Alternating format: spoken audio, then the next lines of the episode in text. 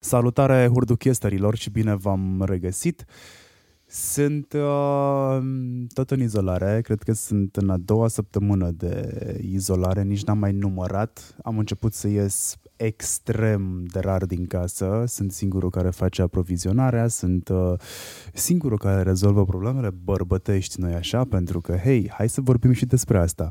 Bărbații au o presiune mult mai mare din punct de vedere social asupra lor decât era înainte, tot asupra lor. Contrazi-mă, Ana. Bună, Marian, nu te contrazi deloc vorba aia, dacă e să o luăm dintr-o vorbă din popor, femeia oricum trebuia să stea la cratiță și la curățenie. Cred că mi-am făcut curățenie în mașină și în ultimul cotlon de bagaj. Nu mai am niciun unghi pe acolo care să nu fie uh, spot clean, știi? Deci, uh, da. Cu Ana, Ana Maria Udriște de la avocato.ro, avocatoo.ro. Am mai făcut un interviu când, Ana? Prin vara anului trecut? Uh, vara anului trecut, uh, la final, de, la final de iulie, când a fost cu, cu GDPR-ul, cu amenda. Exact, și atunci povesteam și despre ce înseamnă să înființezi uh, un SRL, care sunt riscurile la care te supui. Practic, făcusem atunci un ghid despre SRL-uri și despre GDPR. Ne auzim acum din nou pentru că sunt o căruță de modificări legislative în ceea ce privește bunul mers al unei companii sau în ceea ce privește de altfel bunul mers al vieții noastre cotidiene care mai nou se desfășoară în captivitate. Mă gândeam astăzi că în sfârșit s-ar putea să înțelegem și noi oamenii ce înseamnă să trăiești în captivitate. Când ne gândim la, când ne gândim la grădini zoologice și, nu știu, parcuri pe care noi le numim naturale. Uh, parcul meu natural are are o curte de 450 de metri, sunt puțin mai privilegiat decât cei care stau la bloc. Uh, shout-out pentru cei care stau la bloc, vă înțeleg. Așa e și la mine, că și eu sunt, uh, sunt în curte și tocmai asta ziceam că, domnule, uite, sunt de 10 ani uh, mutată aici în Corbeanca și că până acum n-am apreciat niciodată cu adevărat uh, cât de important este să stai într-o curte, știi? Adică, na, că mai stai vara la un șpriț pe terasă, un alta e frumos, dar când uh, toată lumea este izolată și stă în case, să ai unde să ieși, măcar să te plimbi, să vezi tu un copac, un motan, un vecin care se înjură, contează enorm de mult. Cum îți petreci izolarea? Uh, sinceră să fiu, pentru mine izolarea asta nu e neapărat uh, uh, o foarte mare modificare față de ziua mea cotidiană de până la izolare. Uh, că noi oricum la avocatul uh, munceam uh, foarte mult online, de fapt exclusiv online. Uh, Uh, și atunci, uh, singura chestie care s-a schimbat uh, la mine este că nu mai îmi fac antrenamentele cele două ore pe zi când mă duc la sală, ci pur și simplu le fac acasă și le fac un pic mai intense și un pic mai în mod continuu că n-am, e fi, uh, am uh, fear of loss-ul, că, domnule, ce se întâmplă cu mușchii mei dacă nu fac sport? Și m-am învățat să fac uh, orice, adică mă plimb și până la wc și înapoi cu o bandă elastică pe genunchi, că să rămână pe picioare tonifiate. Ana, hai, uh, hai să vorbim de chestiile serioase care iard uh, acum pe majoritatea. Hai să trecem în revistă ce s-a schimbat în ultimele două săptămâni și jumătate. Și apoi o să trecem prin fiecare, zic eu, ca să le explicăm. Eu aș începe mm, cu instituirea stării de urgență, pentru că aici a fost o chestie foarte, foarte interesantă. Nu știu exact cum a perceput-o lumea, Uh, din ce am observat eu pe rețelele sociale, uh, a perceput-o ca ceva foarte agresiv. În momentul în care tu ai la un moment dat, ca stat, ca o bucățică, uh, ai o problemă majoră, cum e, de exemplu, acum pandemia de COVID-19. Iar problema majoră la COVID-19 este că îți pică sistemul de sănătate, pentru că trebuie să fim realiști, avem o capacitate. Și nu doar la noi, în toate statele bă, de, bă, lumii astea. Și atunci, ca să eviți un colaps din punct de vedere al sistemului de sănătate, tu ești obligat să adopți niște măsuri, printre care a fost situația de urgență. Noi vedem ca prim impact doar faptul că ne-a izolat, să zic așa, că ne-a limitat libertatea de mișcare. De fapt, nu. Situația de urgență, dacă o citim cap-coadă, cum a fost prin decret, ea permite structurilor din spate, adică oamenilor care decid pentru noi, să facă niște chestii mult mai rapide. Cum ar fi să adopte decizii mai rapide, să nu mai treacă printr-o procedură de legiferare care durează șapte mii de ani, să poată să mute mai repede bani dintr-un buget într-altul, că dacă tu ai nevoie de mai mulți bani la sănătate, nu poți să mai aștepți printr-o procedură de licitație clasică ca acum ă, trei luni de zile, pentru că aia durează 8 luni. Tu ai nevoie până la urmă de anumite medicamente, echipamente, proceduri și așa mai departe, astăzi. Și atunci era normal să se implementeze uh, anumite situații. Iarăși, o luăm din punct de vedere al angajaților.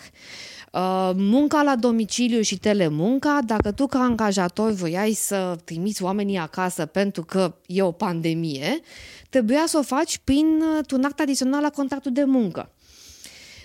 Dacă auzi chestia asta, nu ți se pare neapărat o chestie complicată, însă contra- actul adițional la contractul de muncă înseamnă cheamă salariatul de pe unde e, adu la muncă, deci îl pui să deplaseze, scrie acolo bă, să semneze fiecare, pune în două exemplare, pune la dosarul de personal, trimite la autoritățile competente, vezi cum modifici condițiile.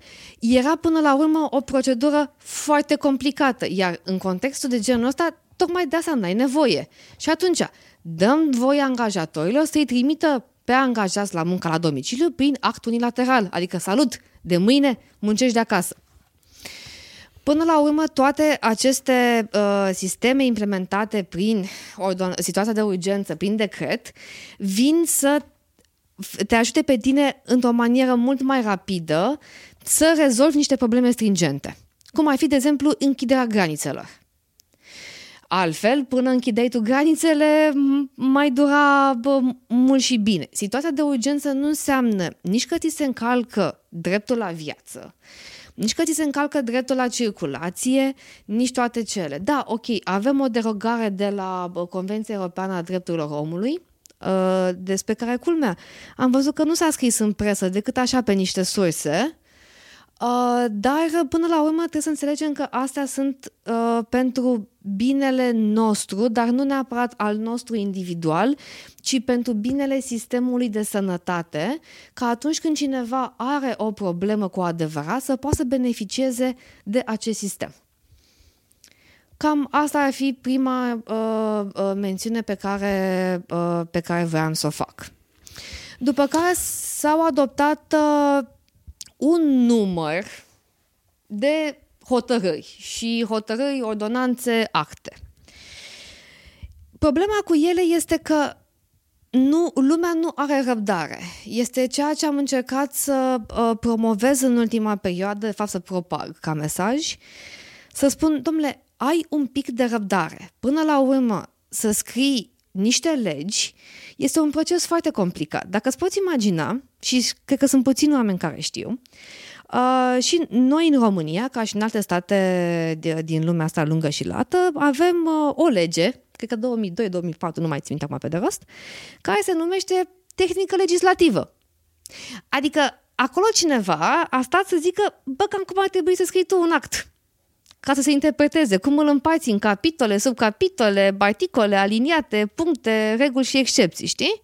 Pentru că până la urmă, în funcție de cum le pui, inclusiv în pagină, ele se interpretează unele prin altele. Și nu e chiar atât de simplu să o faci, mai ales în contextul în care, în, în România cel puțin, tehnica legislativă nu se predă pe nicăieri, nici măcar la administrație publică sau la drept. Pur și simplu te trezești la un moment dat că trebuie să scrii o lege. Și ești bine moșule și de unde o apuc.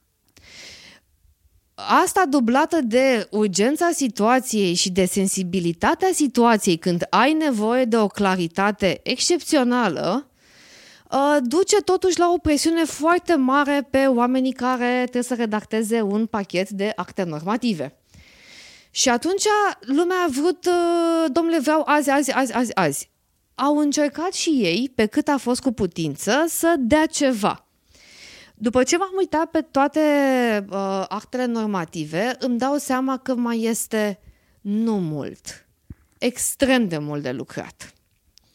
Dacă am fi avut o comunicare mai bună între autoritățile statului, și mă refer aici la toate, și cetățeni, antreprenori, consumatori, contribuabili, cum vrei să le spui pe mai departe, uh, ar fi fost mult mai bine în sensul în care să fie ieșit uh, reprezentanții să zică aveți două stămâni de răbdare, facem și o consultare publică, nu petiții, consultare publică, cum s-a făcut și prin alte state, că nu suntem noi singurii loviți de COVID-19. Uh, facem o consultare publică, cam ce așteptări aveți voi, cam ce putem să vă dăm noi la momentul ăsta, lăsați-ne două săptămâni și venim cu un pachet legislativ astfel încât să fie toată lumea, sau mă, o mare parte mai mulțumită. Așa, toate ordonanțele astea o să sufere modificări. Pe mine, de exemplu, mă sperie, sinceră să fiu, când am văzut că, de exemplu, avem trei ordonanțe militare, uh, Ordonanța 2 modifică ordonanța 1 prin niște locuri, ordonanța 3 modifică ordonanța 2, care după ordonanța 2 modifică ordonanța 1 um, și o să ajungem și sper să nu fie cazul exact ca în, caz, ca în situația codului, de, codului fiscal, care s-a modificat într-un an de 300 de ori. Ori nu e normal, în momentul în care lumea este panicată și e normal să fie, că e o situație nouă, ar trebui să ai o claritate legislativă, cum să spun mai an, impecabilă. Fiecare cuvânt de acolo să fie ales în asemenea fel încât să nu lase niciun fel de lot de interpretare.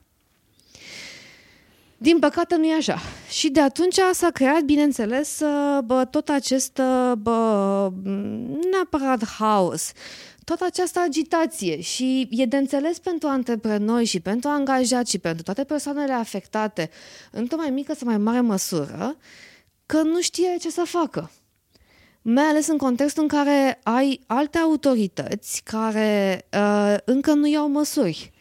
Și mă refer aici la Consiliul Concurenței, pe, pe practici comerciale neloiale, cum ar fi măritul prețurilor de 6 ori, de 10 ori. În Beijing s-a aplicat amendă în 3 zile de când s-a întâmplat chestia asta. Mă refer după aia la Autoritatea pentru protecția datelor carte personal, pentru că în contextul ăsta, exact cum s-a spus la nivel uh, de Uniune Europeană, nu înseamnă că dacă avem o pandemie nu mai respectăm uh, protecția datelor. Avem angajatori care le solicită angajaților uh, teste de temperatură sau să dea declarații pe proprie răspundere, ceea ce nu se poate face chestia asta, că nu sunt bolnavi de bolnavi infestați cu COVID-19, că uh, nu au fost în Italia, Spania, Germania, Franța în ultimele trei luni, că nu au intrat în contact uh, și așa mai departe. E, o să fie o perioadă din care sper ca la final chiar să învățăm ceva și să nu mai avem o memorie atât de scurtă. Bun, am făcut un preview a ceea ce înseamnă starea asta de urgență și modificările legislative care s-au întâmplat în ultimele două săptămâni și jumătate, deși s-ar putea să fie chiar trei săptămâni. Dacă stau să mă uit pe blog.avocato.ro, cred că primul articol pe care l-ați scris voi acolo despre coronavirus uh, pu, pu, pu, începe 13 mai bine zis 13 uh, martie, da. Da, da. Cam așa, cam așa. Și astăzi suntem în 25 martie. Primul articol pe care voi l-ați scris este despre drepturile și obligațiile pe care tu le ai în perioada asta. Pentru că se vorbește foarte mult despre munca de acasă, ce înseamnă din punct de vedere al ITM-ului munca de acasă, ce înseamnă din punct de vedere al angajatorului, cum se modifică relațiile de muncă, ce ar trebui să știu ca angajator în contextul ăsta, ce înseamnă șomaj tehnic, ce înseamnă asta pentru un freelancer sau pentru un om care are PFA, că am înțeles că guvernul s-a gândit și la uh, segmentul ăsta de contribuitori la bugetul de stat. Ce înseamnă restrângerea asta activității, nu știu, aș putea să continui foarte mult. Ce înseamnă stare de forță majoră? Am auzit discuțiile astea, se, se, se discută foarte mult pe tema asta uh, de cel puțin o săptămână și jumătate.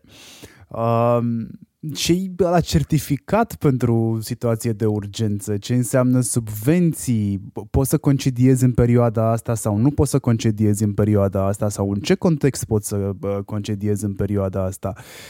Sunt foarte multe teme de discutat și îți propun să începem cu ce ați început și voi acum.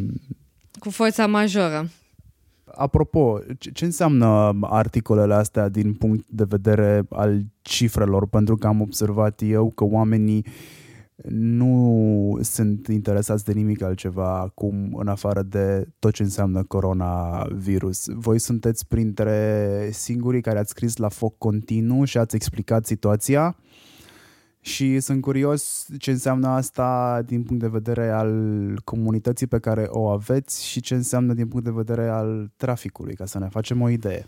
Um, o să încep uh, cu un pic de preambul, ca să zic așa.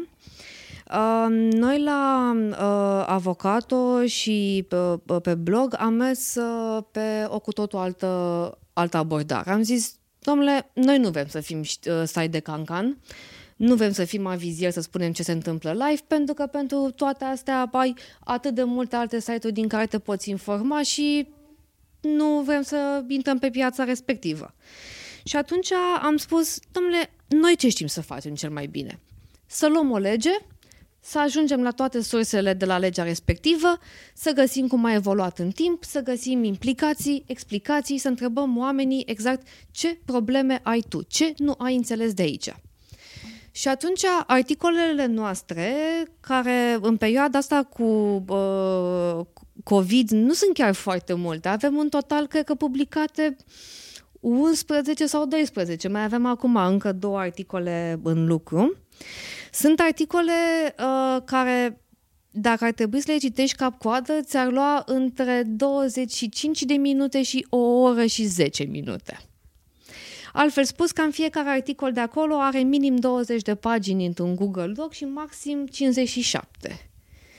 Pentru că am vrut să oferim cititorilor noștri o informație verificată, actualizată și să-ți explicăm exact care sunt problemele, cum poți interpreta acel text de lege, care sunt riscurile la care te expui și nu doar să zic că salut, uite, cam poți să faci chestia asta, da, contactează-ne pe noi pentru mai mult. Și atunci uh, se pare că până la urmă asta este o abordare corectă, cum, cum aș fi gândit și eu, că și eu când intru pe un site vreau să mă informez omul respectiv, nu să fie un click aici ca să mă duc mai departe. Uh, de când ne-am apucat uh, de scris uh, serios la modul ăsta și foarte, foarte complex, pot să spun că articolele astea de bază au fost citite de aproape un pic peste jumătate de milion de oameni. Tocmai mă uitam pe statistici de dimineață și, sinceră să fiu, eram wow. Uh, Cât? Și, Stai puțin, cât uh, ai zis? Peste 500 de mii de oameni. Un pic peste. Oh. Ok, bun. Și feedback din partea lor ai primit? Uh, Cât de mult i-a ajutat? Nu doar că am primit uh, feedback. Acum, Ana, o să fiu un pic melodramatică. Uh, nu, stă, nu stă în fire, dar câteodată mai, îmi, mai îmi place. Uh, oferim foarte multe materiale uh, uh, utile, gratis, la care s-a muncit mult, pentru că și acolo vrem să le facem cum trebuie. Uh, și când îți trimite omul respectiv un e-mail prin care spune Vă mulțumesc frumos să vă dea Dumnezeu sănătate că sunteți alături de noi în perioada asta și că ne-ați ajutat cu informații. Mai am crede-mă că în momentul ăla eu mă uit la monitor, colegii mei se uită la monitor și suntem, băi, chiar facem o treabă bună. Uh, mai mult ne scriu oamenii foarte mult în privat Uh, pentru că la noi încă nu este un mediu de expunere, noi încă nu am obișnuit să scriem public pe, pe, pe site-uri. Ne scriu foarte mulți oameni în privat, foarte mulți oameni ne scriu pe Instagram. uh, în care ne solicită ajutorul uh, prin diferite, în diferite situații, în diferite spețe, uh, fie de la angajatori, antreprenori, fie de la freelancer, fie de la angajați. Și răspundem cât de complet putem în, în situația dată. Adică nu am stat vreodată să spunem că mai sunt oameni care vin. Uite, am și o întrebare asta, zim unde vă plătesc casa asta și suntem, domnule, dacă vrei la un moment dat ceva de la noi cu serviciile noastre, poți să ne plătești. Ai o întrebare, hai să vedem cum poți să te, cum putem să te, să te ajutăm acum. Și după aia mai vedem exact ce și cum. Și ne-a ajutat foarte mult, ne-a ajutat foarte mult să înțelegem și noi contextul, pentru că din punctul meu de vedere, până când nu înțelegi contextul atât din punct de vedere economic și social și apoi uman, uh, nu prea știi exact pe ce ar trebui să scrii și de ce. Îți dau un exemplu. Șomajul tehnic, că tocmai am publicat un, uh, un ghid pe șomaj tehnic astăzi, Uh, șomajul tehnic nu s-a mai aplicat uh, uh, la noi în România pe scară largă și nici atunci nu era la, uh, la cotele astea, de aproape două decenii. Dacă mai ții tu minte, când au fost uh, privatizările din că s-au făcut privatizări, s-au cumpărat capital, de, s-au cumpărat capital privat. Uh, și atunci nu prea interesa pe nimeni de un șomaj tehnic și de cum se face o disponibilizare, că e simplu, te-a dat afară de la stat, te angajat la privat. Uh, era mai mult sau mai puțin o procedură formală. De aceea, în momentul ăla, bă, s-a făcut uh, o ordonanță, după care o lege, a scris-o cineva de dragul de o scrie, avem un articol în codul muncii, hai pa! E, în situația din 2020 martie, șomajul tehnic nu mai este o chestie formală și doar să-l pui pe hârtie. Um, și cred că acum este foarte important ca oamenii să-și dea seama la ce folosim șomajul tehnic. El e impropriu spus șomaj tehnic, este practic o suspendare temporară a muncii. A, a, din punctul meu de vedere, ideea de șomaj tehnic uh, îi dă și o conotație destul de negativă când nu ar trebui să fie așa. Șomajul ăsta tehnic, el vine ca o măsură de protecție a angajaților. Nu să-i dea afară nu, să-i dea, nu, să-l dea afa, nu să-l dea cu ușutul în fund, să-i zică gata, nu mai am nevoie de tine. Nu. Șomajul tehnic trebuie privit exact cum voi spune eu în următoarele fraze. Dragă angajat, eu momentan am probleme financiare. Nu mai pot să te mai susțin pe tine, dar pentru că eu am contribuit la bugetul de stat, tu ai contribuit la bugetul de stat și am plătit niște contribuții și așa mai departe, du-te și stai acasă pentru că nu mai am la ce să te folosesc în momentul ăsta, nu mai cu ce să contribui, că am activitatea blocată și beneficiem amândoi de facilitățile pe care ni le oferă statul. Ca apoi, când eu reușesc să mă pun pe picioare și să deschid fie departamentul ăla, fie linia de afaceri, fie firma cu totul, tu să ai unde să te întorci la locul de muncă. Șomaj tehnic înseamnă că primești subvenție din partea statului 75% din salariu, adică ăsta ți-l asigură statul. Da. Uh, tu poți să contribui peste cam cu cât vrei tu, dar statul nu îți va da, indiferent de cât reprezintă cei 75% din salariul tău total, nu mai mult de 4072 de lei sau 79, nu mai țin minte, cam așa cred că. 4071,75. Ei, am fost acolo. uh, da, pentru că aici se raportează, iarăși o să fie o, este o diferență. La, la PFA-uri, uh, întreprinderi individuale, întreprinderi familiale, Adică ă, acele facilități de care spuneai tu, ne raportăm la salariu minim brut pe țară de 2230 de RON. În cazul șomajului tehnic ne raportăm la salariul mediu brut pe țară. Și atunci când aplicăm procentul de 75%, rezultă fix suma magică de bă, 4072 de lei, ca să fim rotunzi, care sunt bruți știu că, nu, știu că nu este cuvântul bruți, dar mie îmi place. Uh, practic, angajatul primește suma aceea brută, din care reține uh, contribuțiile și după aia îi va da uh, angajatului suma netă. Mecanismul funcționează la modul următor. Eu, ca angajator, mai întâi plătesc banii ăștia din buzunarul meu, ca firmă, după care mi voi recupera de la, de la stat uh, în termen de 30 de zile. El este plafonat la 75%. Pe de altă parte, pe mine nu mă împiedică nimic să-i dau mai mult angajatului. Mai mult, trebuie să corelăm două uh, prevederi între ele. De fapt, trei dacă mă întreb pe mine. Uh, prima este cea din codul muncii, unde îmi spune că când eu trimit pe cineva acasă în șomaj tehnic, eu ca angajator sunt obligat să-i acord 75% din ce a avut el. Înainte.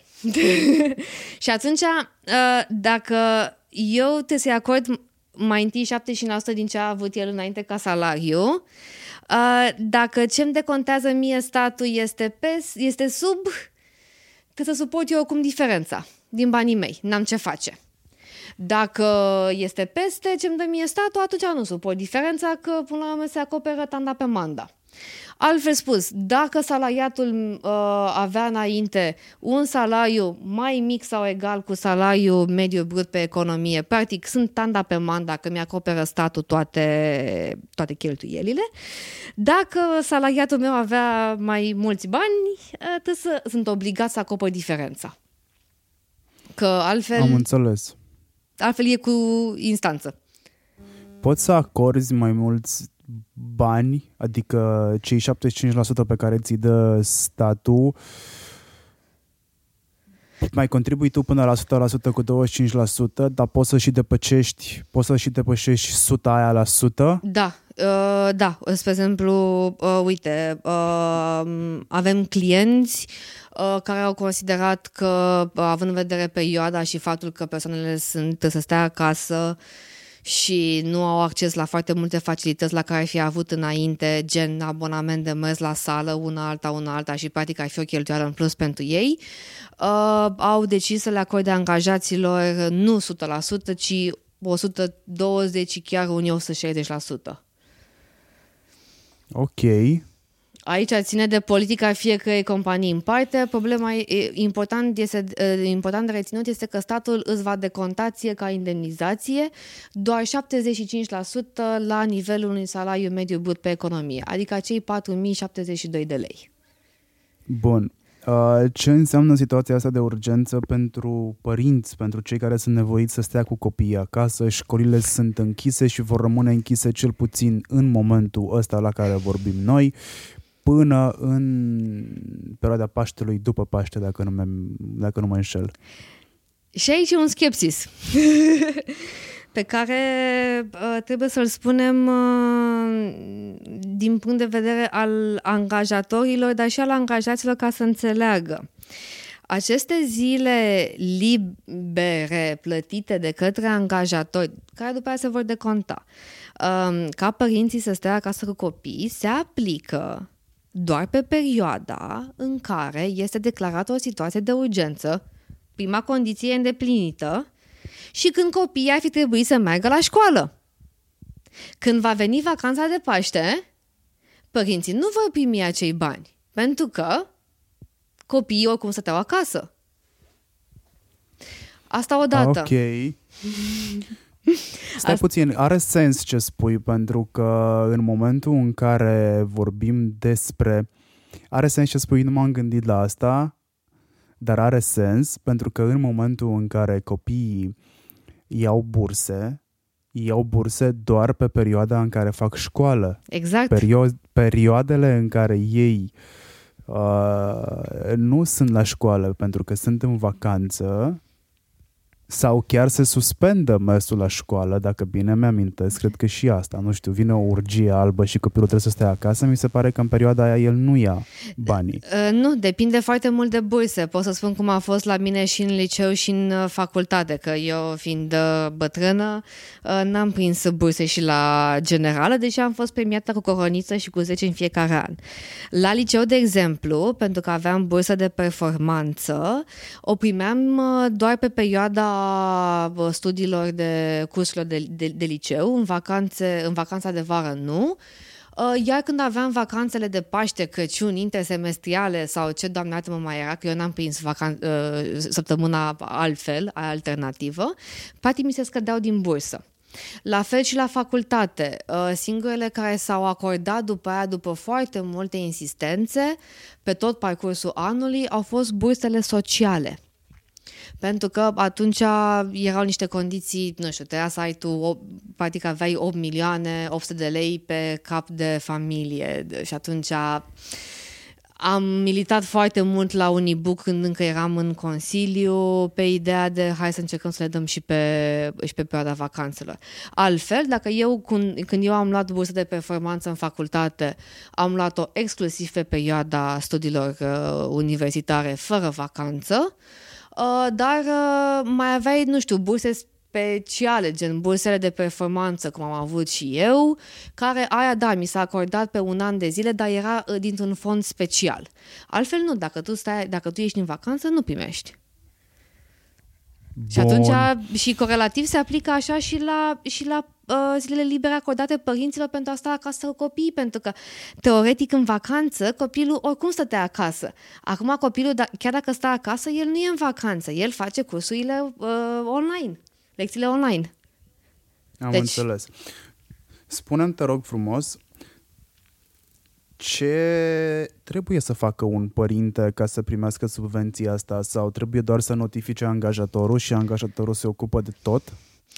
În primul rând ar trebui, ar trebui să înțeleagă angajatul uh, că este foarte posibil să nu-i se acorde aceste zile libere și iarăși uh, cu riscul de uh, a apărea că poate sunt oarecum categorică, este o măsură bună dacă citim legea până la capăt, legea 19 pe 2020. De ce zic chestia asta? Uh, în plin context de pandemie, scopul tău ca stat este, pe de o parte, să asiguri sănătatea populației și protecția, încât să-i protejezi, dar pe de altă parte să susții și economia. Și atunci, dacă tu, uh, ca angajat, poți să-ți desfășori activitatea de acasă, adică muncă de la domiciliu, telemuncă, sau să ai un, sau să facă, să faci cu angajatorul un program astfel încât să te poți duce de la muncă, dar, bineînțeles, cu obligația angajatorului de a respecta securitatea, sănătatea în muncă,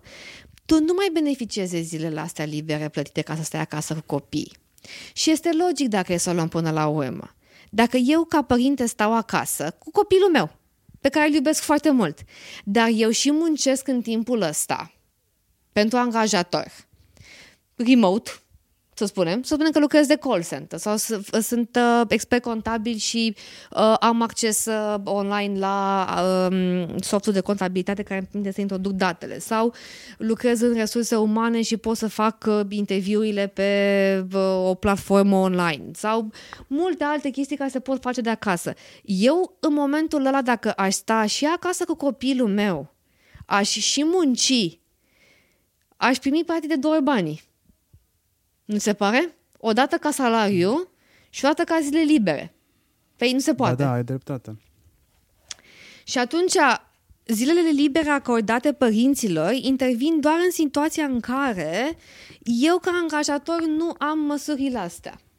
Plus că mai sunt și alte domenii unde nu poți să beneficiezi de aceste zile libere, pentru că sunt de maximă urgență, cum ai fi dacă ești pompier, sau lucrezi la frontieră, sau lucrezi uh, la energie, electricitate. Au fost reglementate în mod expres prin, uh, uh, de, atât prin decret cât și prin, prin legea 19 pe 2020.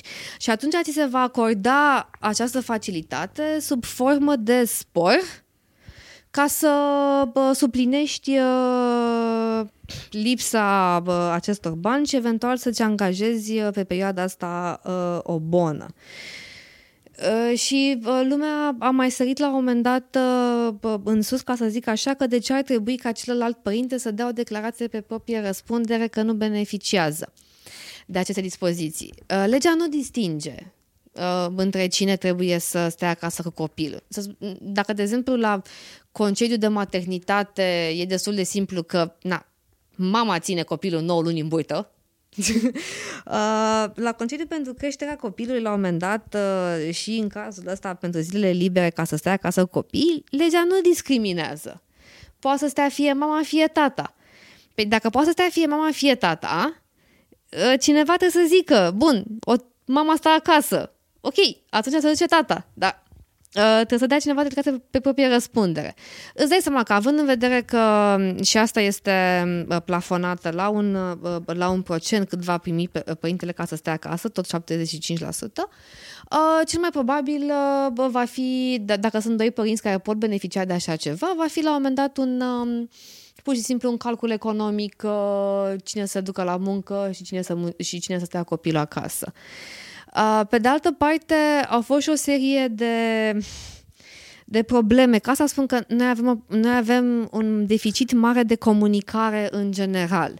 Uh, am venit cu chestia asta în public, în care am spus că se vor da zile libere către părinți, dar nu am spus cum se vor acorda. Și ce s-a întâmplat, nu? Bineînțeles, a doua zi. Toată lumea a depus cereri. Și acum se pune întrebarea la modul următor. Bun, tu ai depus o cerere. Um, la momentul la care, la care mi-ai depus tu mie cererea, nu aveam norme, nu aveam condiții, nu aveam una. Eu ca angajator ce să fac în momentul ăla? Să ți-o aprob? Și aprob în baza a ce? Că nu știu cum se aplică. Să nu ți-o aprob, dacă nu ți-o aprob îmi faci plângere. Asta spun că încă, și nici, nici până acum, dacă îți poți imagina, încă nu avem normele complete pe perioada care se aplică această, a, această lege. Și atunci, asta spun că, din punctul meu de vedere, toată problema asta se agravează și se... E, e ca un bulgăre de zăpadă care se face din ce în ce mai mare uh, pentru simplu motiv că lumea nu comunică. Să zică, ok, am dat legea asta, stai două secunde, ori o dăm la pachet cu tot cu norme, ori mai stai o săptămână până când o dăm cu totul. Dar noi am preferat să le dăm pe parcurs și să nu mai înțeleagă nimeni nimica. Și o să, o să avem probabil un val după ce se va termina toată pandemia, uh, de procese în instanță, angajați, angajatori, uh, din care, sincer să fiu, nici nu știi cui să-i dai dreptate până la urmă angajatului că a depus cerere imediat, angajatorului că a aprobat-o sau că n-a aprobat-o. După aia, dacă ai aprobat-o și îți vin condițiile și vezi că teoretic nu se încadra, ce faci? Îl chem la muncă înapoi? E, o, sunt niște întrebări la care nu-și răspunde nimeni. O vedea. Mm. Ok. Uh, Crezi tu că valul ăsta de procese în instanță este generat de stat, de organismul legislativ, cel care legis- legiferează, tocmai pentru că s-a grăbit? Este societatea de vină cu ceva în contextul ăsta? Pentru că eu văd relația destul de simplă Societatea are așteptări de la stat. Eu plătesc impozite, eu vreau ca statul să se miște. Eu îmi doresc ca statul să fie în control. Atunci statul ar trebui să mă liniștească pe mine, că sunt foarte anxios, și statul ar trebui să mă liniștească pe mine, dându-mi de înțeles că există pârghii pe care le pot folosi pentru supraviețuirea mea, a businessului meu, a oamenilor de care am grijă. Statul, ca să suplinească foarte repede nevoia asta, a făcut pe genunchi pe dracu un patru, cu siguranță statul nu a fost pregătit pentru asta, deși povestea există de cel puțin din decembrie și a, toată lumea ar fi trebuit să urmărească de la structuri de uh, hmm, hai să le zic, nu le zic spionaj, sunt structurile de informații care știau foarte clar ce se întâmplă în China și cum se desfășoară lucrurile și care este valul de uh, pandemie, unde a ajuns ce efecte a avut acolo unde a ajuns. Statul din nou a fost prins probabil pe picior greșit, exact cum este prins orice autoritate locală când ninge. și uh, uh, uite așa avem un tăvălug de un tăvălug de informații care sunt contradictorii. Doar ieri am găsit trei sau patru informații contradictorii din 3-4 surse diferite. Iohannis spune ceva, Orban spune altceva și îl contradice cumva pe Iohannis, dar nu l-ar contradice că e șeful. După aia vine uh, ministrul de interne, citește de pe foaie niște informații care, bă, n-au nicio legătură cu realitatea într-o oarecare măsură, uh, după care vine Arafat și spune, stați liniștiți, din nou avem de toate, deci eu ce fac? Și atunci stau și vin cu întrebarea cine e de vină în toată situația asta și da, ce spui tu aici că va veni un val de procese în instanță pe toată harababura asta, este probabil că instanța sau, mă rog, sistemul juridic va trebui să facă un complet separat pentru a rezolva doar problemele astea. Că pe măsură ce discut și port monologul ăsta cu mine într-o oarecare măsură că sunt singur în birou, îmi dau seama că situația este foarte serioasă. Uh, da, și uh, mă întrebai cine-i de vină. Dacă vrei răspunsul meu sincer, toată lumea e de vină. Uh, suntem noi de vină ca cetățeni, contributori la contribuții sociale și toate cele pentru că nu ne-am învățat de atât de mult timp să tragem de urechi statul când nu ne convine ceva, dar pe bune, adică chiar să îi dăm o palmă peste mână exact când se întâmplă, statul pentru că nici până acum nu știe să comunice cu nimeni. Iar pe de altă parte, mai suntem tot noi vinovați și noi contribuim la chestia asta pentru că nu știm, de fapt știm, știm să profităm pe termen scurt de anumite oportunități fără să ne gândim la ce înseamnă pe termen lung. Și o să-ți dau un exemplu. Uh, eu sunt pe un social media rehab de aproape un an de zile. Nu deschid Facebook-ul, nu deschid Instagram-ul decât pentru resurse de informare. Adică bă, urmăresc ce mă interesează pe mine ca să învăț ceva nou. Pe de altă parte, în perioada asta, foarte multă lume profită de uh, fear of loss, fear of missing out, uh, și atunci vrea să-și maximizeze uh, profitul pe termen scurt. Ceea ce, iarăși, nu este o, o problemă din punct de vedere comercial, că până la urmă asta este, ai anumite situații de care profiți uh, și sunt până la urmă legitime, adică nu, nu mâniem pe, nu mâniem pe cineva. Uh, însă problema este modalitatea în care o faci. Tu contribui la crearea unei panici mi s-a fi părut uh, și citeam pe politico.com acum câteva zile exact uh, opinia unui profesor universitar de la Yale referitor la efectele pe care o să le aibă pandemia COVID-19 în, în lume și anume că după chestia asta e foarte posibil ca oamenii să se reîndrepte spre ceea ce înseamnă experți și specialiști. Uh, noi ne-am obișnuit, uh, pentru că avem acces la internet, uh, să ne dăm cu părerea. Indiferent că știm despre ce vorbim, nu știm, am citit, n-am citit, dăm cu părerea. Nici măcar, iar omul care ne citește și ne lasă un comentariu sau ne răspunde, nici măcar nu stă să citească cele două rânduri pe care noi le scriem pe Facebook, LinkedIn, Instagram și așa mai departe. Cred că după perioada asta uh, o să asistăm totuși la um, o mai mare segmentare și o să se cearnă mult mai bine uh, oamenii versus experți și specialiști. Și cred că um, în viitorul nu foarte depărtat, uh, în momentul în care tu vei avea nevoie de ajutor, te vei duce la un specialist și chiar vei căuta specialistul ăla ca să-ți ofere un sfat în care tu să te încrezi. Nu neapărat să-l tragi de urechi la răspundere, dar în care să te încrezi. Pentru că îți dau ca exemplu perioada asta cu șomajul tehnic. Când am conceput uh, acum ghidul, am stat două săptămâni de când se tot zvonea că o să fie cu șomaj tehnic, um, ca să vedem și noi pe grupuri uh, ce întrebări pun oamenii, uh, ce dileme au angajatorii, ce dileme au angajații. Um, și în tot research-ul nostru, ca să ne dăm seama exact unde trebuie să ne poziționăm, sinceră să fiu, ne-am oripilat de răspunsuri. Pentru că în momentul în care citam răspunsurile, noi știam și consecințele. Și mi se pare că întotdeauna, tu ca prestator de servicii, ar trebui să-i oferi persoanei din fața ta opțiunile și să-i spui, ai, poți să faci asta, asta și asta.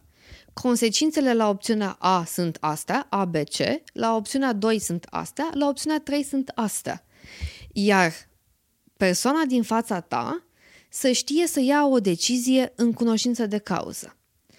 O să asistăm și pe bună dreptate, o, o zic, uh, spre final de an sau când s-o termina uh, toată, toată povestea asta, la un val de procese în dreptul muncii de oameni care sunt suspendați acum pe contracte de muncă într-un mod ilegal, sunt dați afară abuziv uh, sau nu urmează procedurile cum trebuie și asta doar din cauza, vreau să zic datorită, uh, din cauza unor oameni care au preferat să zică, domnule, uite, așa știu eu, că așa am citit eu și vină la mine că te rezolv.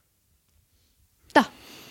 Stai puțin, deci toate poveștile astea, șomajul tehnic, spre exemplu, sau mă rog, și celelalte măsuri pot fi luate chiar și împotriva angajatului, adică discreționar, te dau afară pentru că am prins oportunitatea asta? Păi, teoretic nu. teoretic nu. Practic, uh, valul de contracte de muncă care au fost suspendate pe codul muncii pe forță majoră uh, este în continuă creștere, iar uh, când încercam să le zic cu doctrină, jurisprudență, adică că și spețe pe românește, că nu e forță majoră și că există un risc extrem de mare ca angajatul după aia să se trezească și să zică salut, te dau în judecată, mi s-a zis, ce știți voi, că e forță majoră. Nu e forță majoră. Nu că a decretat forță majoră, nu, a decretat situație de urgență. Și iarăși ajungem la ce înseamnă o situație de urgență. Și de ce situația de urgență nu este forță majoră.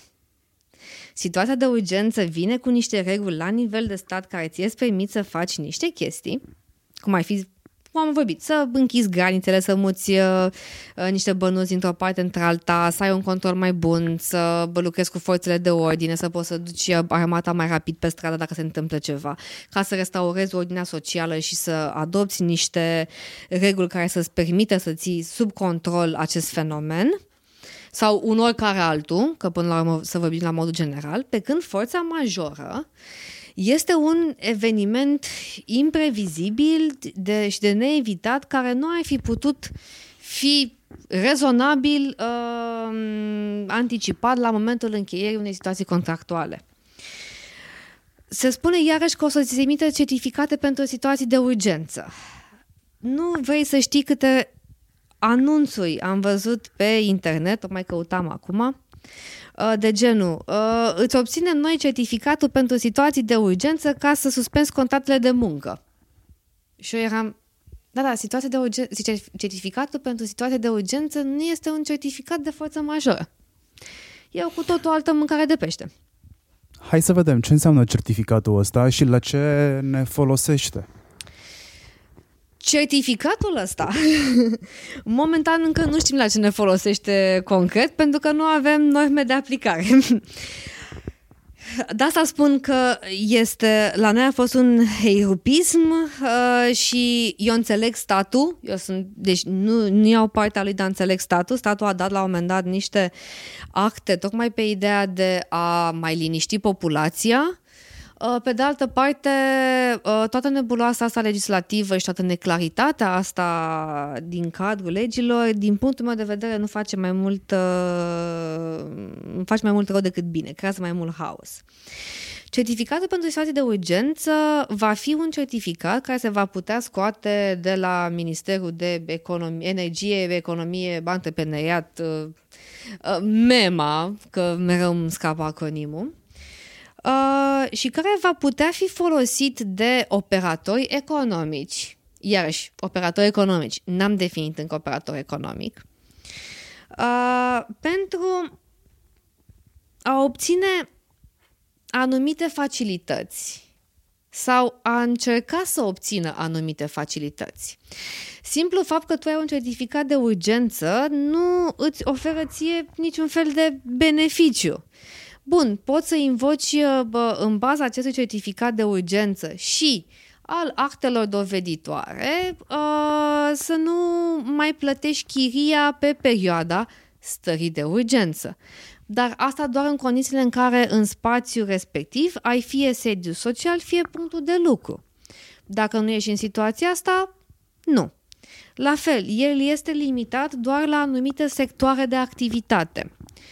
Încă nu știm exact care vor fi toate aceste sectoare de activitate, mă, pe lângă cele care au fost clasic bă, închise, hoteluri, cafenele și toate cele, unde iarăși este o altă discuție.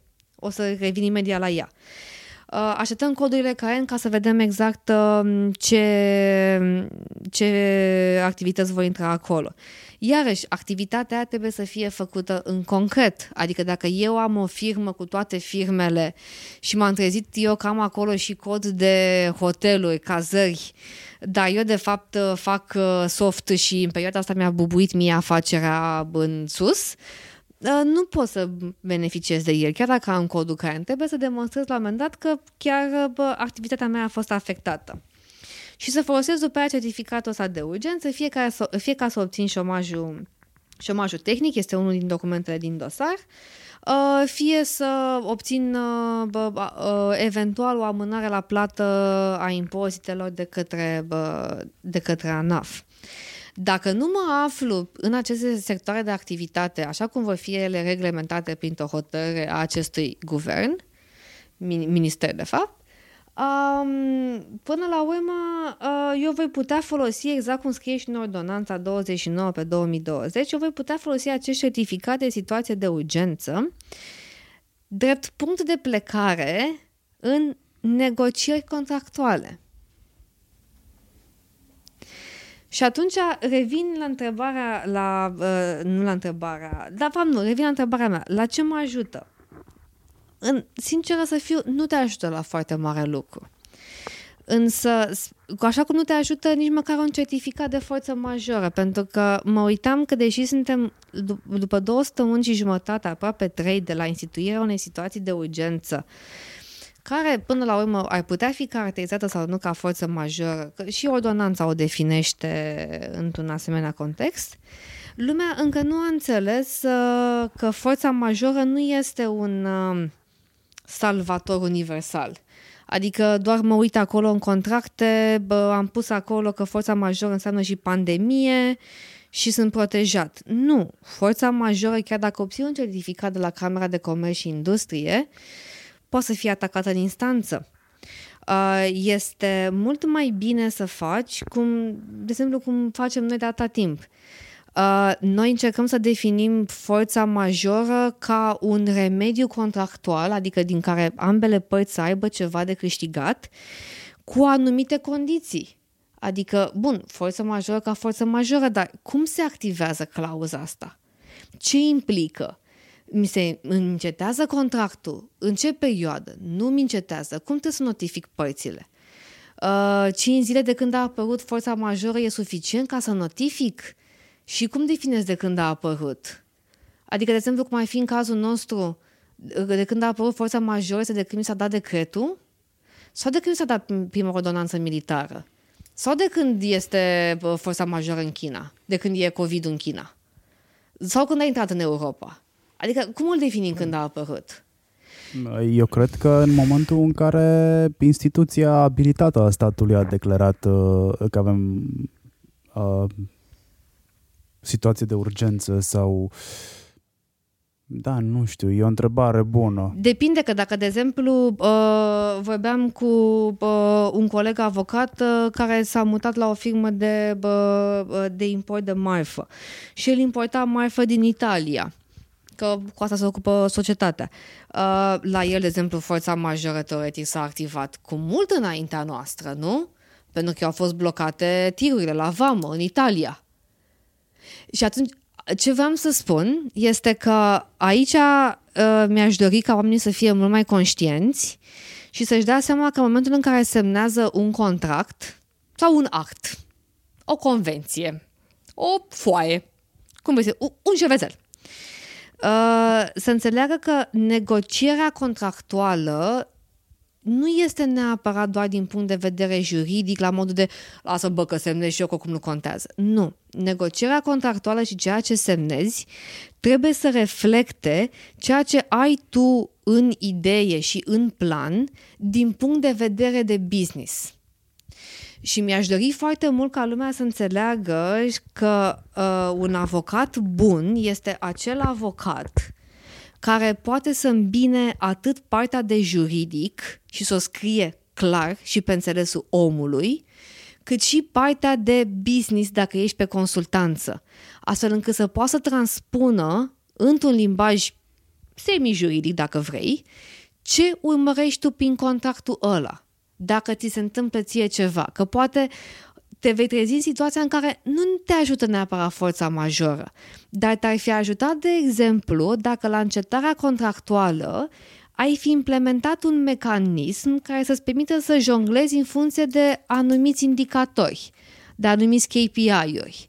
Adică noi, noi doi avem un parteneriat, dar dacă, de exemplu, mie mi întârzie transportul mai mult de 60 de zile din pricina whatever, că definim acolo cum trebuie, lasă-mă, am, amână-mi automat cadența de plată pentru 45 de zile.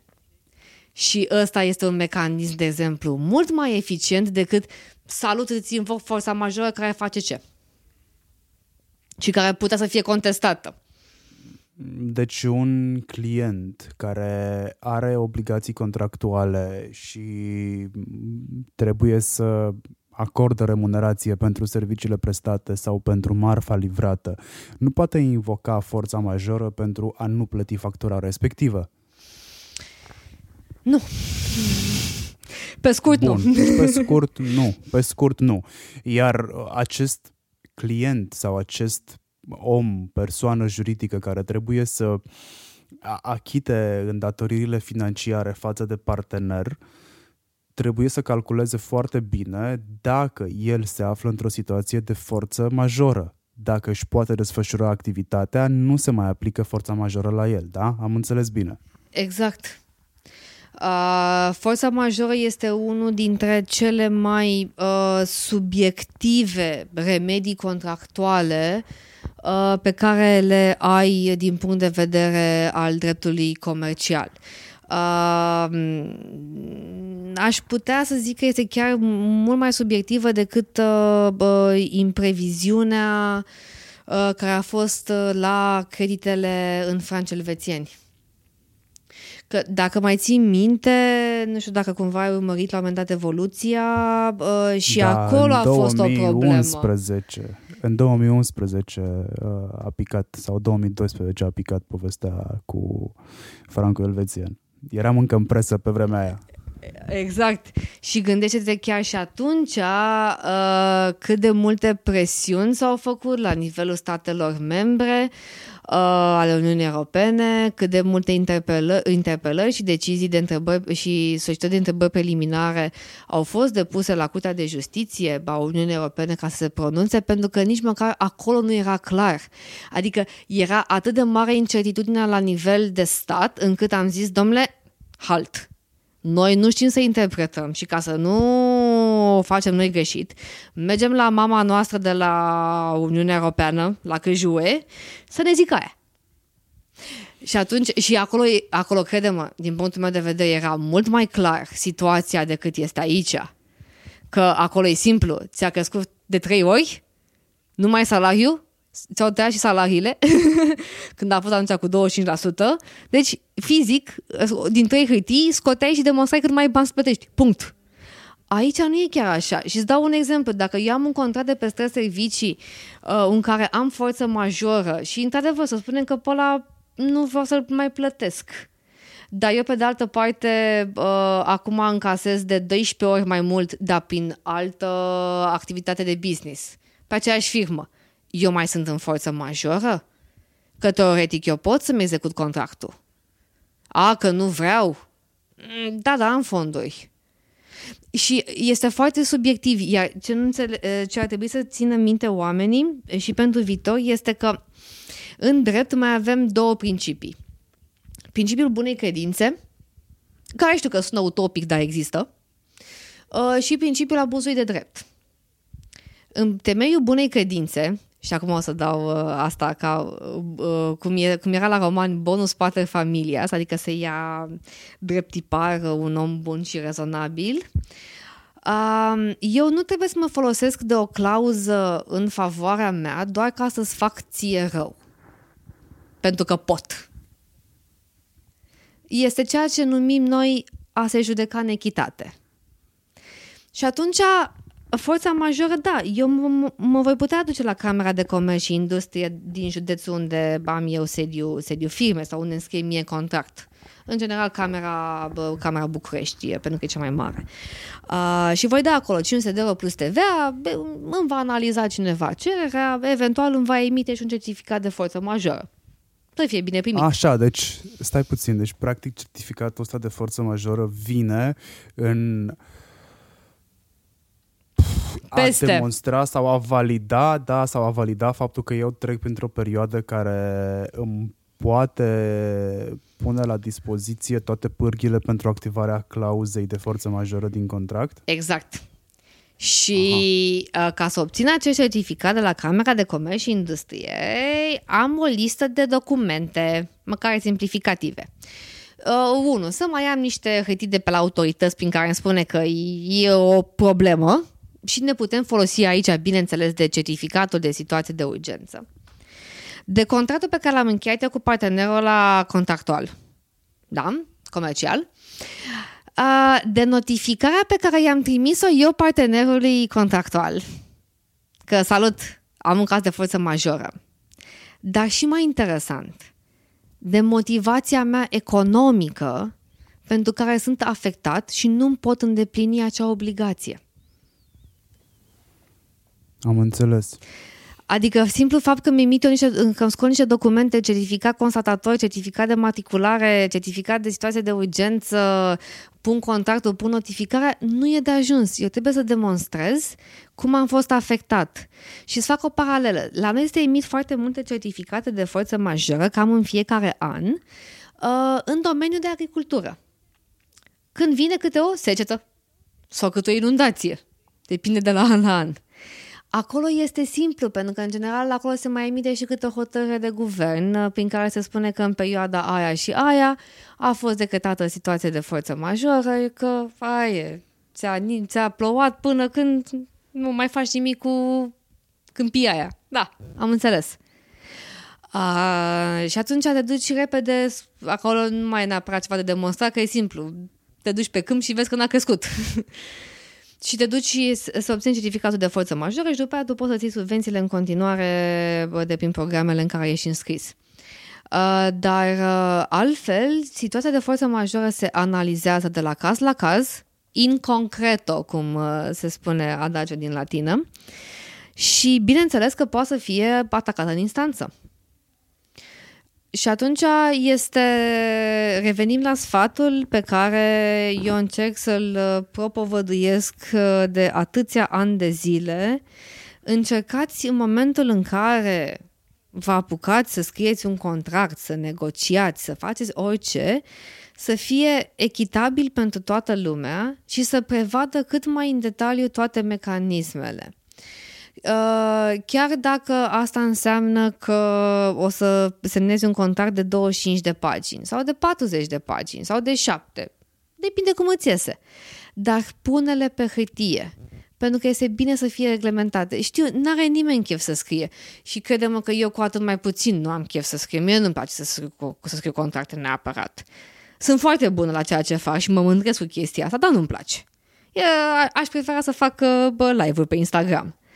Uh, dar îmi dau seama de importanța lor și de importanța de a le gândi corect de la bun început, că atunci când te lovești de o situație de genul ăsta sau de o apocalipsă zombie, să știi de unde o apuci, care sunt pașii pe care trebuie să urmezi și cum ambele părți contractuale ies cât mai bine din chestia asta, pentru că pe lângă juridic, noi trebuie să vedem orice operațiune comercială din punct de vedere de business mie nu-mi convine ca partenerul meu contractual să nu poată să mai împresteze sau să dispară sau să iasă din activitate, că poate am nevoie de el și peste două luni de zile.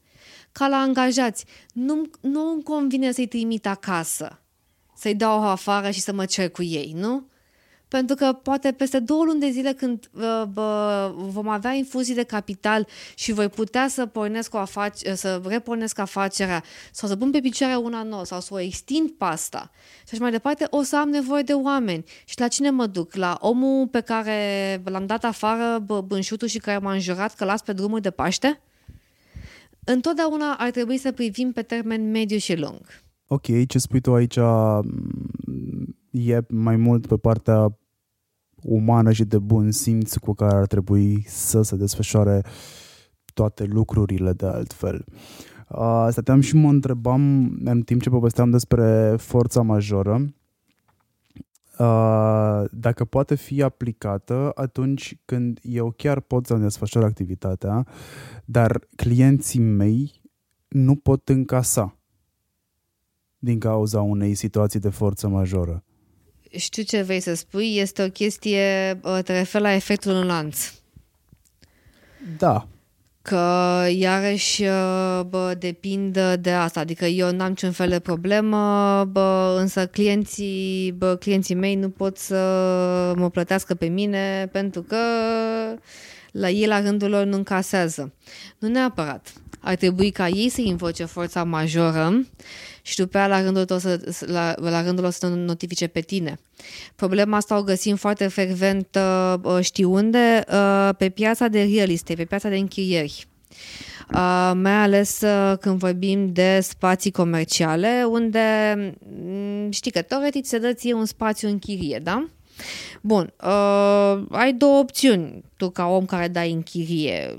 Fie obligi pe chiriași să mute utilitățile pe numele lui ca firmă.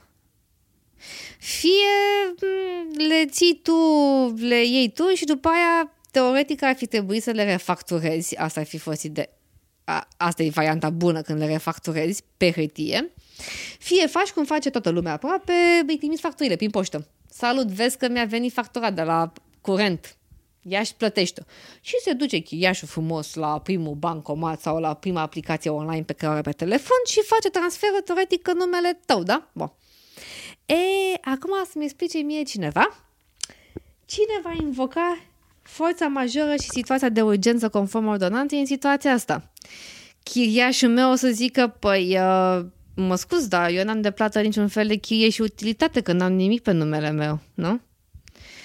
Tu o să zici, uh, păi da, da, ți le refactorez. Păi da, da, dacă mi le refactorez, tu mi le refactorez ca servicii de utilitate. Nu sunt pe numele meu, deci nu beneficiez eu contractual de ele, că nu sunt parte în contract. Deci nu pot să invoc uh, ordonanța 29 pe 2020. Bun. Iar tu care ai dat în spațiu în chirie, ești la modul următor. Uh, bun, uh, am un chiriaș la care, hai să spunem că în ceea ce privește spațiul dat în chirie, mai o scoatem cu un certificat de urgență, una alta, alta. Dar cu utilitățile ce facem? Că tu nu poți să invoci ca, chiria, ca uh, cel care dă în chirie, tu nu poți să invoci uh, uh, certificatul de situație de urgență pentru că tu nu-ți desfășuri activitatea acolo, nu? Nu, că ai dat în chirie. Chiriașul tău nu e acolo cu utilitățile, că nu-i pe, nu-s pe numele lui. Și ce faci în situația asta? Mai am eu o speță interesantă. tot pe forță majoră, cred că jumătate deja din înregistrare este forță majoră, dar văd că este extrem de complexă și chiar mie apar întrebări așa random. Uh, am stabilit că se poate abuza de forța majoră, dar m- situația este următoarea. Mă rog, speța este următoarea. Am un business în ceea ce înseamnă învățământ privat, școală, after school, grădiniță Părinții pot să invoce forța majoră aici?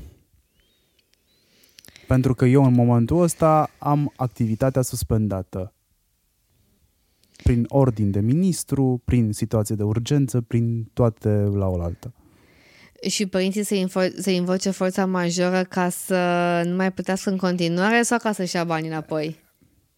Ca să nu mai plătească în continuare. Nu? Probabil că banii luați înapoi nu sunt pe masă. Adică opțiunea asta nu are cum să mai fie luată pusă pe masă pentru că uh, serviciile prestate au fost plătite, iar serviciile care urmează a fi prestate ar trebui să fie plătite, că se achită lunar, din câte știu eu.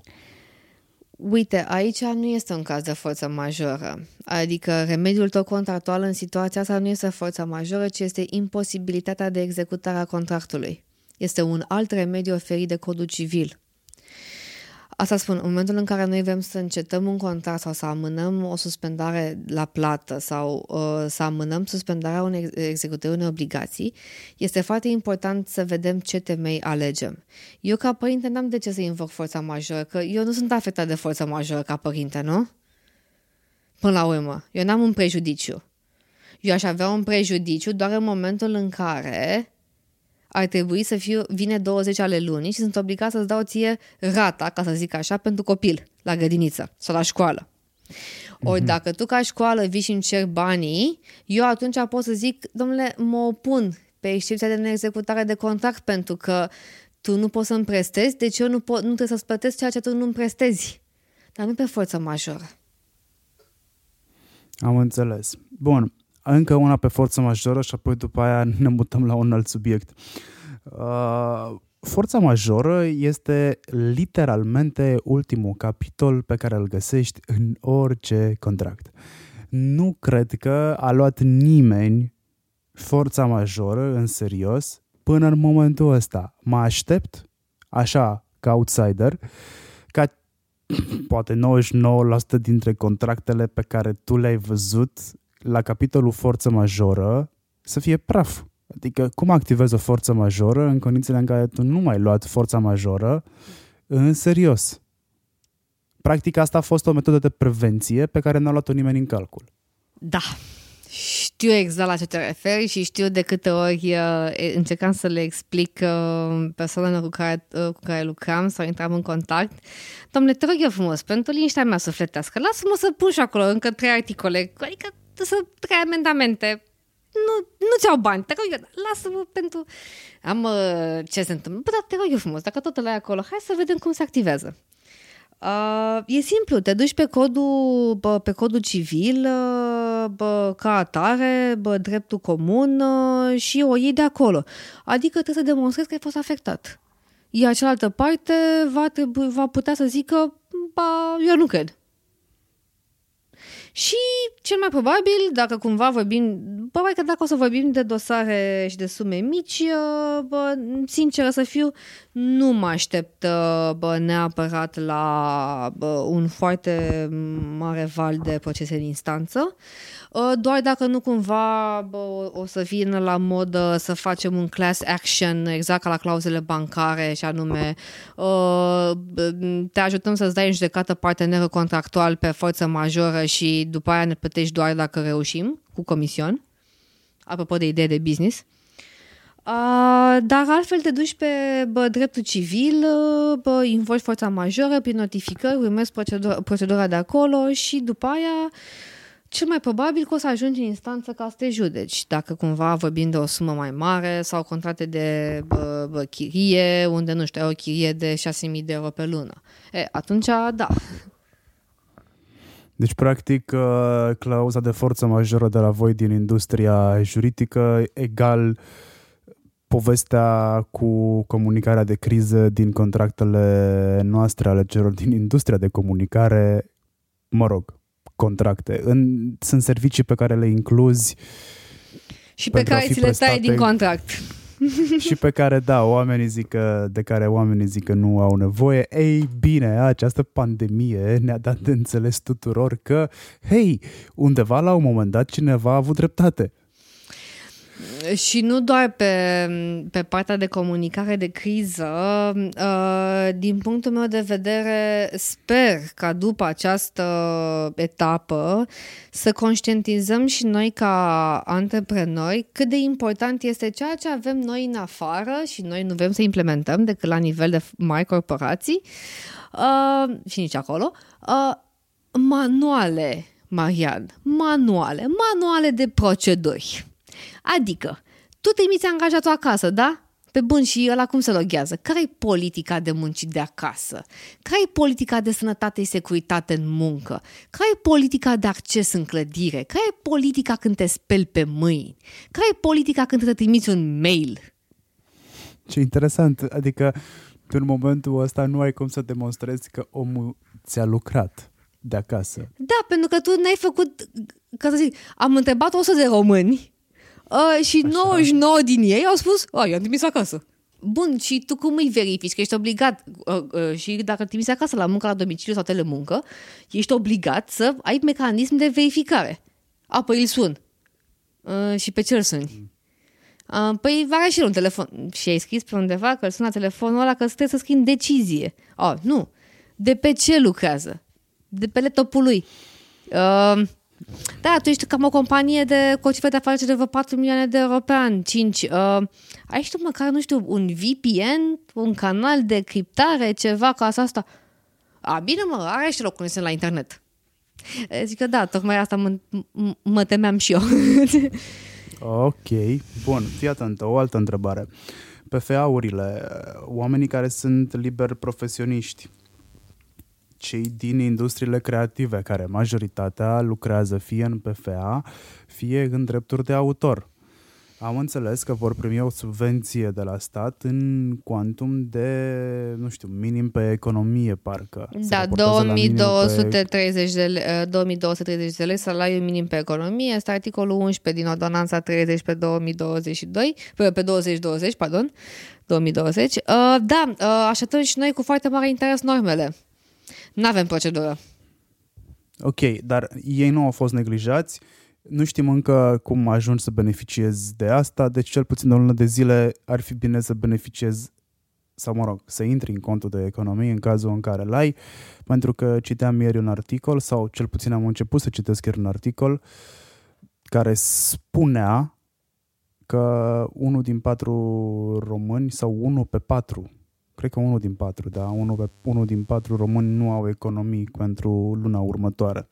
Cam așa. Ceea ce, adică 25% dintre români nu o să aibă cu ce să trăiască pe luna următoare. Și uite, uh, fără să fiu eu uh, omul părtinitor uh, cu statul, în afară de, de noi care am dat măsura asta pentru PFA-uri, întreprinderi individuale, întreprinderi familiale și liber profesioniști, din câte mai țin minte, sper să nu greșesc statul, Italia a mai adoptat o chestie asemănătoare.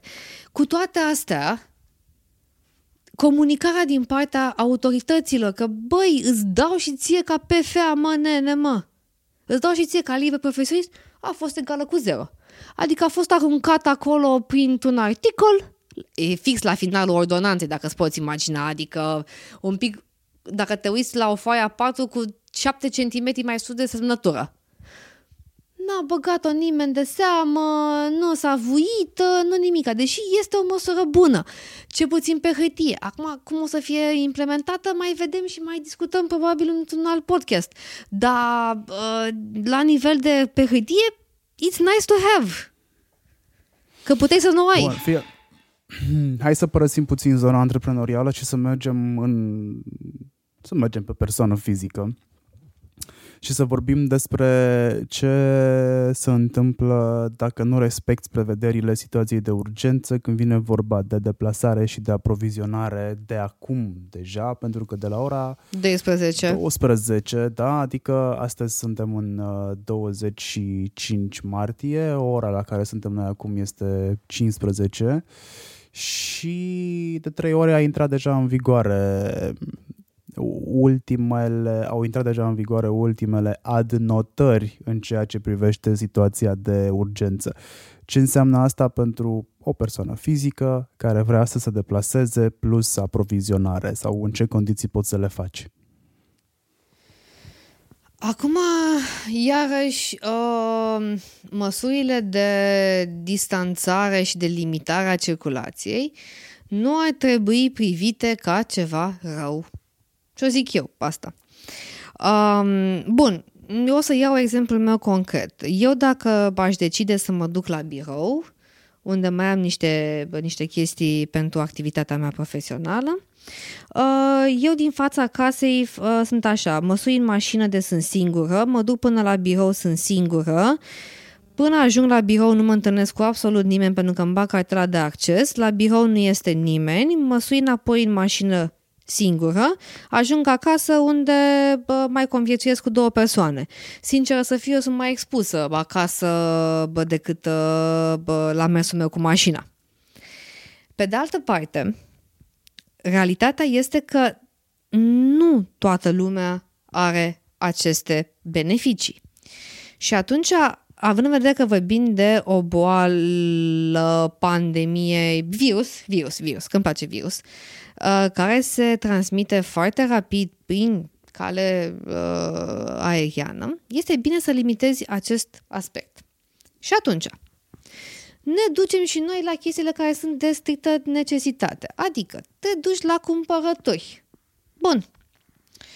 Uh, nu spune nimeni că nu te vei putea duce eu din Corbean ca să mă duc, de exemplu, până la Mega Imaju din Băneasa ca să-mi iau uh, pui savel franțuzesc, dacă doar acolo găsesc.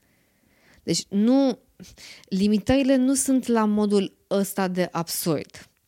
Limitările sunt la modul în care hai să nu mai tropăim pe străzi. A, eu îmi dau declarație pe proprie răspundere că da, vreau să mă duc până la Mega Image Băneasa ca să-mi iau puiul savel franțuzesc. Vreau să mă duc să-mi plimb câinele. Ok, E bine să pot să-mi plimb câinele dacă mă întreabă cineva, dar pe de altă parte, dacă eu plimb câinele cu încă trei oameni, nu mai e bine. Dacă mă duc într-un parc unde sunt 20 de oameni care plimbă câinii, iarăși nu mai e bine.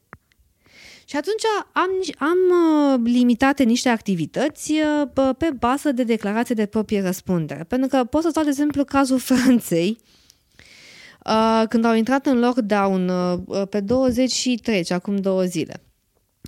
Tot așa au spus și ei în apropiere de domiciliu, care iarăși apropiere de domiciliu este foarte diferit, pentru că una este uh, să stai, de exemplu, în Colentina, drumul taberei, unde apropierea de domiciliu poate să fie 200 de metri până la unde ai de toate, uh, Boșan, Carrefour, Mega Image, uh, farmacii și toate cele, și alta este să stai, de exemplu, cum e la mine în Corbeanca, unde până la primul Mega Image am 5 km. E, mai e apropiere de domiciliu? Cum o definim? Și mă întorc acum la Franța.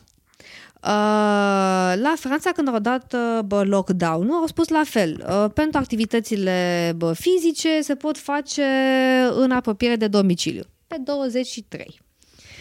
Ce s-a întâmplat pe 23 seara și pe 24 când s-a dat uh, lockdown-ul pe, pe asta?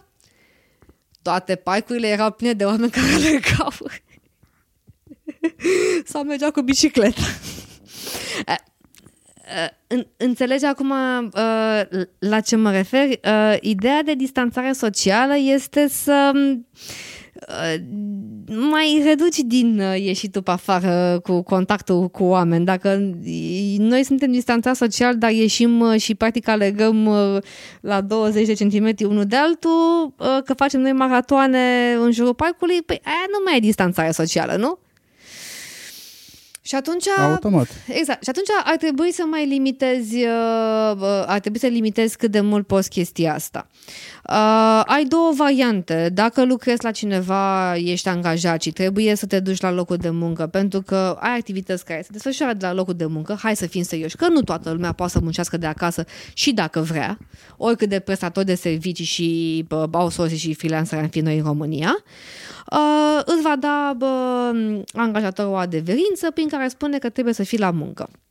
Uh, dacă vrei să te deplasezi tu în altă, uh, în altă parte, în scopurile pe care ți le prevede ție ordonanța, uh, poți să vezi că poți să faci asta pe declarația pe proprie răspundere, care nu trebuie să fie neapărat printată, cum era, de exemplu, la ordonanța militară numărul 2 pe 2020, ci acum s-au trezit și oamenii că, hei, poți să-mi arăți pe telefonul mobil. Wow, Messi. Uh, și practic ai anumite uh, scopuri în care te poți duce, cu care iarăși o să vezi că o să lase mult prea multe portițe din punctul meu de vedere și o să uh, iște niște discuții foarte serioase, cum ar fi, de exemplu, că te poți deplasa pe proprie răspundere pentru activități de ONG și voluntariat. Serios? Păi scuză-mă, Ce mă împiedică mâine pe să scot o 100 de foi la imprimantă prin care spun că mă, mă fac voluntar? La ce? La ceva.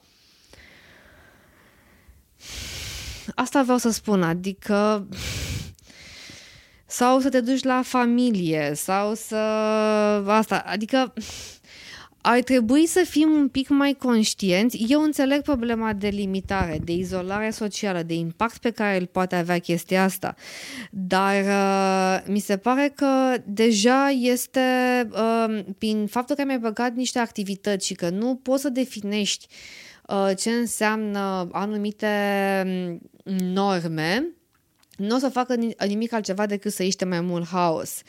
Iarăși, apropiere de domiciliu. Ce înseamnă apropiere de domiciliu? Uh, cum facem chestia asta? Uh, la ce îmi dai amendă? Înțeleg, nu mergem în grupuri de câte șapte oameni pe stradă, oricum nu avem vreme mult de trei.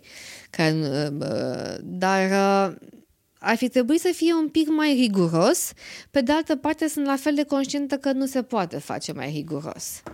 Dar, de exemplu, uite, poți să faci activități, uh, activități fizice cu condiția în apropiere de domiciliu, uh, cu condiția să nu fie uh, activități colective. Și iarăși, avocatul din mine va întreba ce înseamnă activități colective? Adică vorbim de doi oameni, de trei oameni, de cinci oameni, de câți vorbim? Ce înseamnă, sau mai bine zis, ce valoare are declarația asta pe proprie răspundere pentru deplasare? Bună întrebare! Uh, Cred că o să depindă. Dacă mă întreb pe mine, vom putea merge inclusiv pe infracțiunea din codul penal de zădărnicirea transmiterii bolilor contagioase, pentru care citeam de dimineață că au fost aplicate până la ora 12 137 de sancțiuni pe văzute de codul penal, care cel mai probabil, bineînțeles, conform codului de procedură, se vor clasa, dar asta este altă mâncare de pește, nu intru eu în discuția asta. Uh, în fals în declarații nu aș merge pentru că nu pot să spun că declar fals, adică dacă, de exemplu, uh, mi-am făcut declarație pe proprie răspundere că plec din Corbeanca până în Băneasa ca să-mi iau pui savel și franțuzesc și la Mega Image nu mai există pui savel franțuzesc, păi dar eu nu-ți devină că nu mai are, nu? intenția da. mea a fost să-mi iau pui, da. sau să-mi iau pește, de exemplu, că, de exemplu, la noi în Corbeanca nu e pește. Și mă să-mi iau pește. E, dacă nu mai e pește, ce vrei să fac? Sau eu vreau să mănânc somon sălbatic nu vreau să mănânc somon norvegian de crescătorie pentru că e gras și nu-mi place și sunt fițoasă. Dau acum, sunt foarte multe exemple pe care nu le vei putea prevedea vreodată într-un act normativ.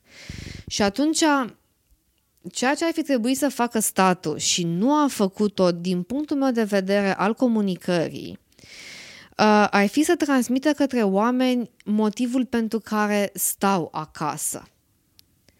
Sau pentru care, de fapt nu că stau acasă, pentru care ar trebui să limiteze contactele sociale. Uh, că tu nu o faci ca să nu te invest, uh, uh investezi pe tine, tu o faci pentru, uh, pentru a nu colapsa un sistem de sănătate care și așa e șubred. Dacă ne-am dat seama de consecințe, poate că am înțelege și am aplica cum trebuie aceste prevederi din punct de vedere social. Tu îmi spui iarăși că mă duc pe partea umană. De ce mă duc pe partea umană? Pentru că dreptul până la urmă este un, un uh, sistem de rigori și norme sociale. De-aia avem cu judecare în echitate, de-aia avem bună credință și de-aia trebuie să urmărim, de exemplu, executarea și nu neexecutarea. Și atunci, dacă eu aș fi înțeles ca cetățean de ce mi se zice să stau în casă sau să mai limitez contactele cu exteriorul, atunci poate că nu aș mai fi stat să găsesc acea portiță prin care să pot să ies doar de dragul de a ieși. Nu știu dacă înțelegi ce vreau să spun.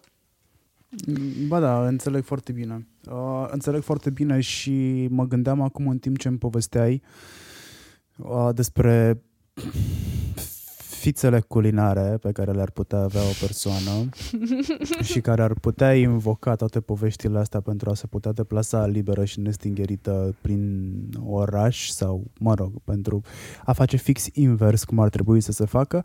Mai amintesc de un clip pe care l-am văzut uh, care de altfel s-a viralizat a ajuns și la mine un clip cu al, um, în care un uh, primar dintr-un oraș din Italia a făcuse un meltdown în fața camerei și certa locuitorii pentru exact ce-mi povesteai tu mai devreme. Deci omul timp de 10 minute nu a făcut nimic altceva decât să aibă un meltdown în care uh, puncta toate chestiile inutile sau stupide pe care oamenii le fac în momentul ăsta. Uh, vreau să mă duc să-mi văd sora, nu te duci să-ți vezi sora, vreau să mă duc să alerg, până acum n-ai alergat niciodată, te știu, brusc da. vrei să alergi. Uh, vreau să mă duc să-mi cumpăr mâncare nu știu unde, pentru că doar acolo o găsesc. Tu te și cumpărăți strictul necesar de unde ai în apropierea ta, nu de la 20 de kilometri distanță, nu de la 10. Eu, cum stau acum în Crevedia, este de bun simț să nu-mi pun întrebarea dacă pot să mă duc în București. Nu, nu pot, e la 24 de kilometri distanță de mine. Și în zonă am alimentare, am magazine din care pot să-mi fac aprovizionarea, inclusiv pentru animale. Da, dacă câinele meu poate să mănânce doar nu știu ce boabe de nu știu unde. Uh, cred că ar trebui să încerci de data asta, dacă nu te-a dus capul până acum să-ți faci aprovizionarea, să-i dai altceva de mâncare. Uite, de exemplu, eu uh, râdeau uh, ai mei de mine că eu mereu sunt omul care I, I stock it up, mai ales când găsesc oferte, pentru că sunt mai chituroasă de felul meu și mă uitam acum în cămară, nu mereu râdeam, bă, când o să vină o pandemie și o să stăm blocați în casă și eram, Well, what do you know? Avem mâncare cu toții pentru 5 luni de zile. Uh, problema va fi, uh, și aici vreau să trag eu personal un semnal de alarmă, pentru că sunt ferm convinsă că oamenii nu citesc uh, studiile bă, de analiză din afară, o să fie un foarte mare hype de cazuri noi în perioada Paștelui pentru că lumea nu o să înțeleagă că va trebui să stea în casă. Uh, și eu îmi iubesc membrii de familie uh, și pe cei conexi și prietenii, dar sincer să fiu, nu cred că e cazul ca să, să facem masă câmpenească de 25 de oameni. Recuperăm la Crăciun dacă e. Cu siguranță. Bine, s-a râs mult pe tema celor 8 persoane care au voie să ia parte la un botez sau la o căsătorie, dar bă, și 8 mi se par multe. În Italia citeam înmormântările se fac cu maxim o persoană sau maxim două persoane, adică la, la mormântare se duce una sau maxim două persoane din familie, membri dovediți ai familiei decedatului.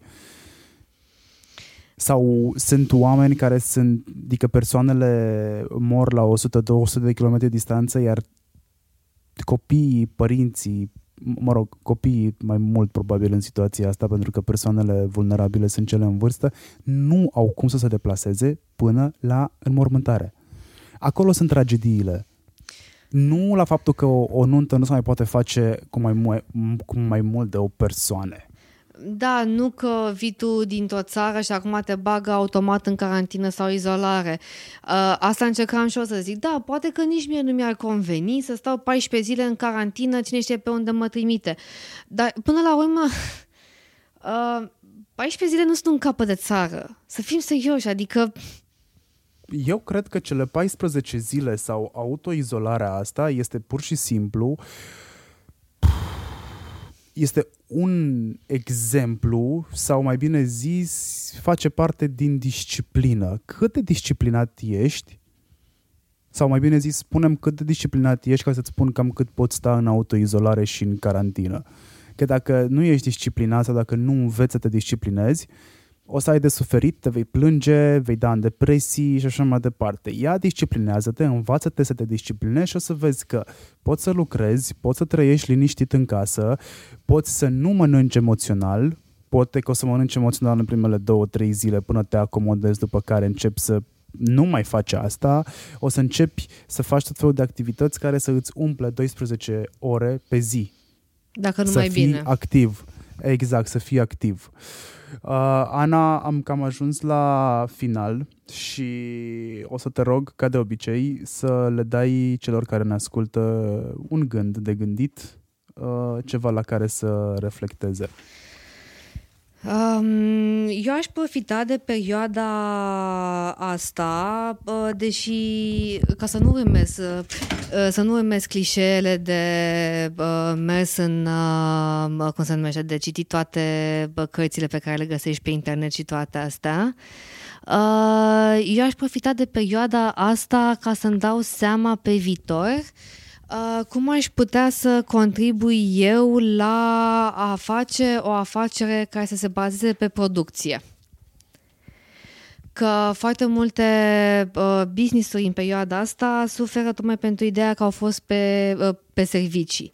Și uh, m-aș gândi foarte serios uh, dacă aș putea ca uh, antreprenor sau angajat acum care se gândește să devină antreprenor, dacă pot uh, face ceva în domeniul de producție. Fie că vorbim să crești uh, legume, fructe, animale, să faci o cămașă, să produci niște pantofi, să te duci mai mult spre producție. Cam atât. O să fie o să fie interesant de urmărit. Citam acum câțiva ani de zile că economia SUA a ajuns la un procent de vreo 70% în prestare de servicii față de producție și o să fie interesant de văzut cum se descurcă SUA în contextul ăsta, pentru că totul este externalizat. Nici măcar, uite, companii precum Nike nu produc. Nike face, produc- face producție de design, practic.